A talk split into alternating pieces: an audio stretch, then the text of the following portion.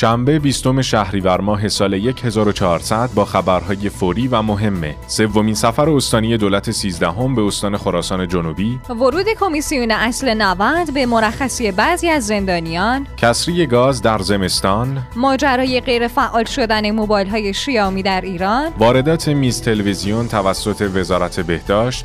پیام جو بایدن به مناسبت سالگرد 11 سپتامبر. شروع حکومت طالبان در افغانستان. پاسخ خطیب زاده به گزافگوی وزیر خارجه رژیم صهیونیستی و کاهش فوتی های کرونا با طب سنتی همراه شما هستیم.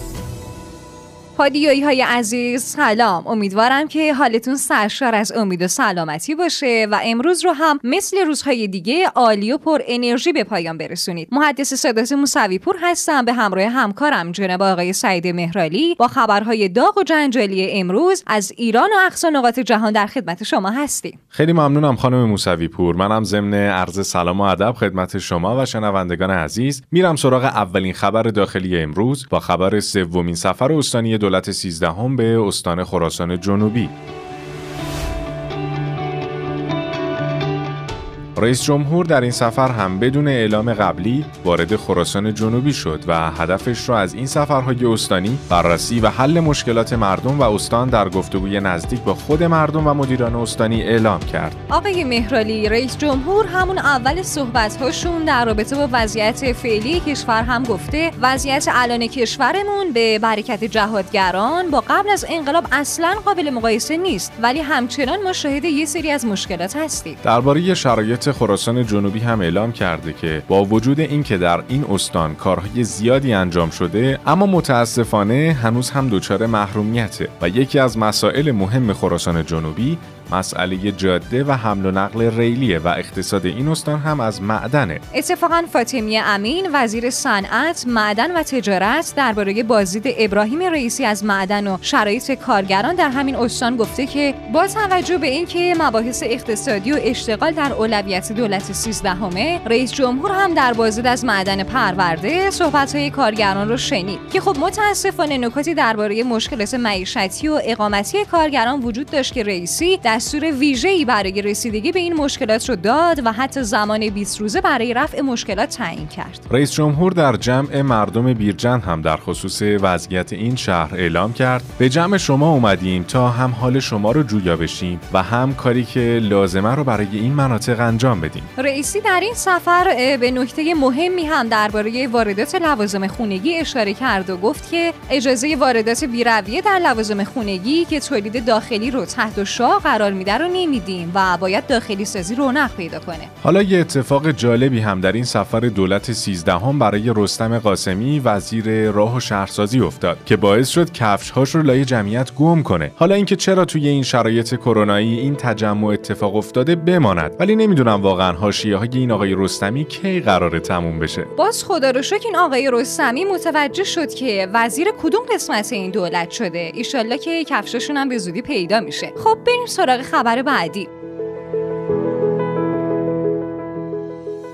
آقای مهرالی این جریانات مرخصی بعضی از زندانی ها مثل مهدی هاشمی که خبرش رو هم در پادیوهای گذشته داشتیم به جایی رسید که علی خزریان سخنگوی کمیسیون اصل 90 مجلس هم به این موضوع ورود کرد و تو صفحه شخصیش در توییتر نوشت بعد از اعلام مرخصی چند ماهه جناب مهدی هاشمی از زندان اوین انتظار داشتیم که دستگاه قضایی در کنار اقدام برای برگردوندن هاشمی برای برگشت امثال آقایان حسین فریدون و هادی رضوی که طبق اظهارات مسئولان زندان ماهاست برخلاف قانون در مرخصی هستن هم اقدامی انجام بشه. اما متاسفانه تا الان هیچ اتفاقی در این زمینه نیفتاده. حالا یه فیلمی رو هم حاج محمدی رئیس سازمان زندان ها از سویت حسین فریدون در فضای مجازی منتشر کرده و با اشاره به فیلم های زندان اوین گفته حالا که قبارها فرو نشسته و بهتر میشه بعضی از مسائل و واقعیات رو تحلیل کرد فیلمی که قبل از تاریخ انتشار فیلم های زندان اوین ضبط شده و مربوط به بندی که ادعا شده اتاق اختصاصی حسین فریدون است رو ببینید و کیفیت اخبار رسانه های مزدور رو قضاوت کنید. حالا به نظر من اول این آقای فریدون رو برگردونم به زندان بعد که قبار این برگشت هم فرو نشست اون وقت ما بهتر می‌تونیم این مقایسه رو انجام بدیم.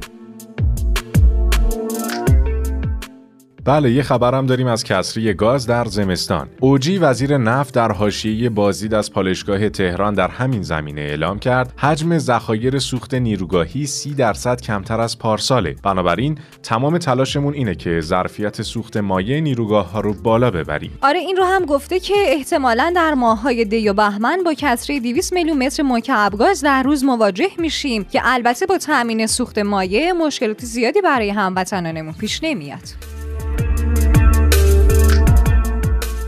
یه خبری هم خانم موسوی پور از غیر فعال شدن گوشی های شیائومی در کشورمون به سرعت در حال انتشاره و حتی به یکی از ترندهای فناوری تبدیل شده. آره اتفاقا بعضی از سایت های خارجی هم این خبر غیر فعال شدن گوشی های شیائومی در کشورهای تحریم شده از جمله ایران رو منتشر کردن. اتفاقا بر اساس گزارشی که وبسایت XDA Developers منتشر کرده، شرکت شیائومی در حال قطع دسترسی کاربران به موبایل های ساخت خودش در کشورهای تحریم شده مثل سوریه، کوبا، کره شمالی، سودان و البته ایرانه. البته هنوز برای کاربران ایرانی مشکلی پیش نیومده. حالا محمد رضا آلیان مدیر روابط عمومی انجمن وارد کنندگان گفته که تا الان هیچ خبر رسمی از طرف شیامی درباره این غیر فعال شدن ها اعلام نشده و این کمپانی از طریق هیچ کدوم از منابع رسمی درباره این مشکل گزارشی رو مطرح نکرده. آلیان این رو هم در ادامه اعلام کرده که پیگیری هایی که تا الان انجام دادیم باعث شده متوجه بشیم که گوشی های شیائومی غیر فعال شده در کشوری مثل کوبا مربوط به یک سری سفارشات خاص از بازار آمریکای جنوبی بوده که به صورت قاچاق سر از کشورهایی مثل کوبا درآورده و بازار رو دچار اختلال کرده و تازه شیائومی قصد ساماندهی این گوشی ها رو هم داره. به نظر هم می‌رسه که هیچی از این گوشی ها وارد ایران نشده چون که بازار شیائومی در کشور ما از مکان ها و شرکت های دیگه تامین میشه. محمد رضا آلیان در جواب به این پرسش که آیا پیگیری رسمی در این مورد هم انجام شده یا نه گفته که این موارد به بدنه دولتی مربوطه و امیدواریم که دولت بتونه پیگیر این موضوع غیر فعال شدن گوشی های این شرکت باشه. این رو هم من بگم که اگه این خبر غیر فعال شدن کشورهای تحریم شده مثل کشور ما درست باشه می‌تونه بازار رو به طور کاملا جدی به هم بریزه و مشکلاتی رو به وجود بیاره. یه سری استدلال ها هم وجود داره که البته منبع موثقی اینها رو تایید نکرده ولی معتقدن که ناامی به راحتی می‌تونه بازار موبایل ایران و قربانی سیاست های اقتصادیش در قبال دولت آمریکا کنه.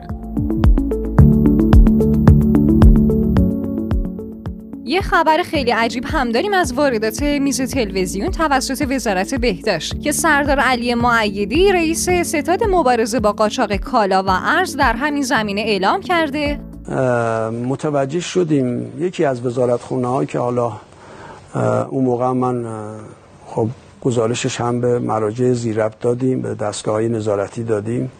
وزارت بهداشت بود که بخشی از ارزهایی که گرفته بود میبایست به داروهای اضطراری و مورد نیاز بیماران در واقع صعب العلاج اختصاص می‌دادن. متاسفانه بخشش به این ابزار آلات اینچنینی اختصاص داده بود که من توی نشست اولا نامه گزارش ایشون هم به دولت دادیم هم به خود اون وزیر وقت دادیم و هم اینکه به دستگاه های نظارتی و خیلی محکم هم ایستادیم و به هر حال پرونده سرانجام رسیدیم. یادتون نره که ما در اکانت تلگرامی پادیو underline bot و شماره واتساپ 0991 205 0973 منتظر شنیدن نظرات و نقدهای کاربردی شما همراهان دوست داشتنی هستیم. اگر هم به خبرها و ویدیوهای بیشتر علاقه مندین در گوگل و Castbox رادیو پادیو رو search کنید و یا به سایت رادیو پادیو سری بزنید.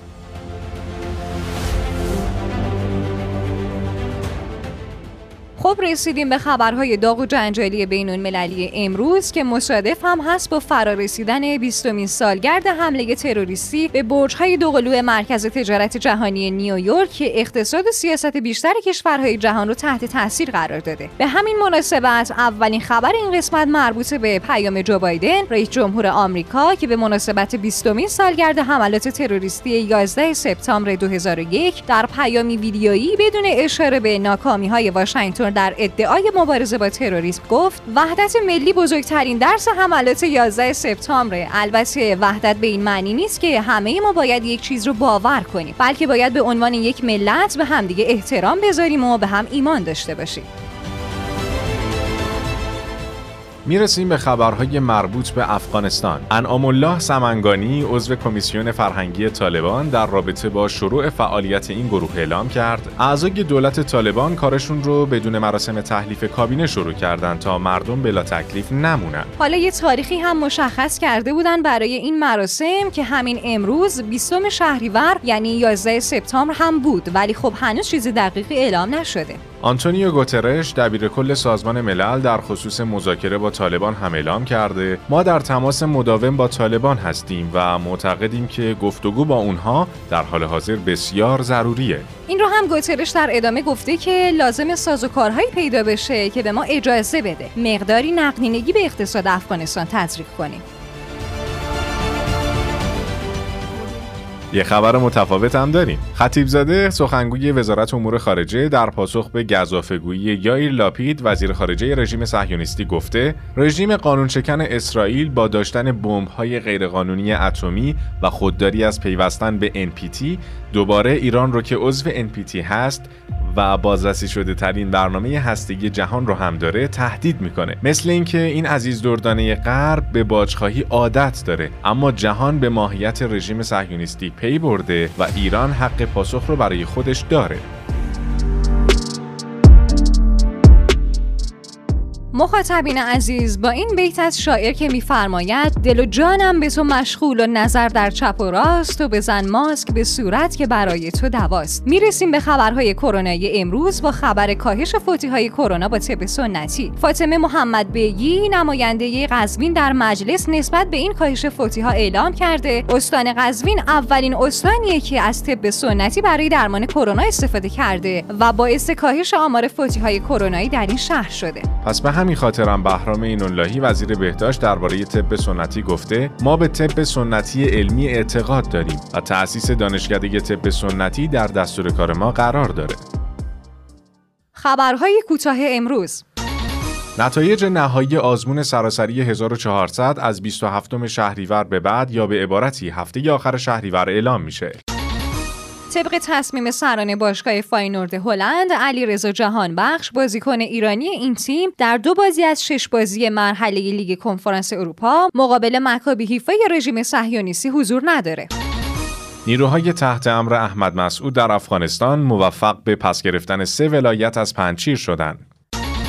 حاج محمد ادریس به عنوان رئیس بانک مرکزی افغانستان انتخاب شد که در سابقه کاریش هم فقط خوندن و نوشتن پشتو رو بلد بوده و پولهای خلیفه قبلی ملا اختر منصور رو پنهان و نگهداری می‌کرده. خب خبرهای امروزمون هم تموم شد. تا عصر فردا خدایار و نگهدارتون. دمتون گرم که امروز هم تا آخر برنامه با ما همراه بودیم شاد باشید و برقرار خدا نگهدار.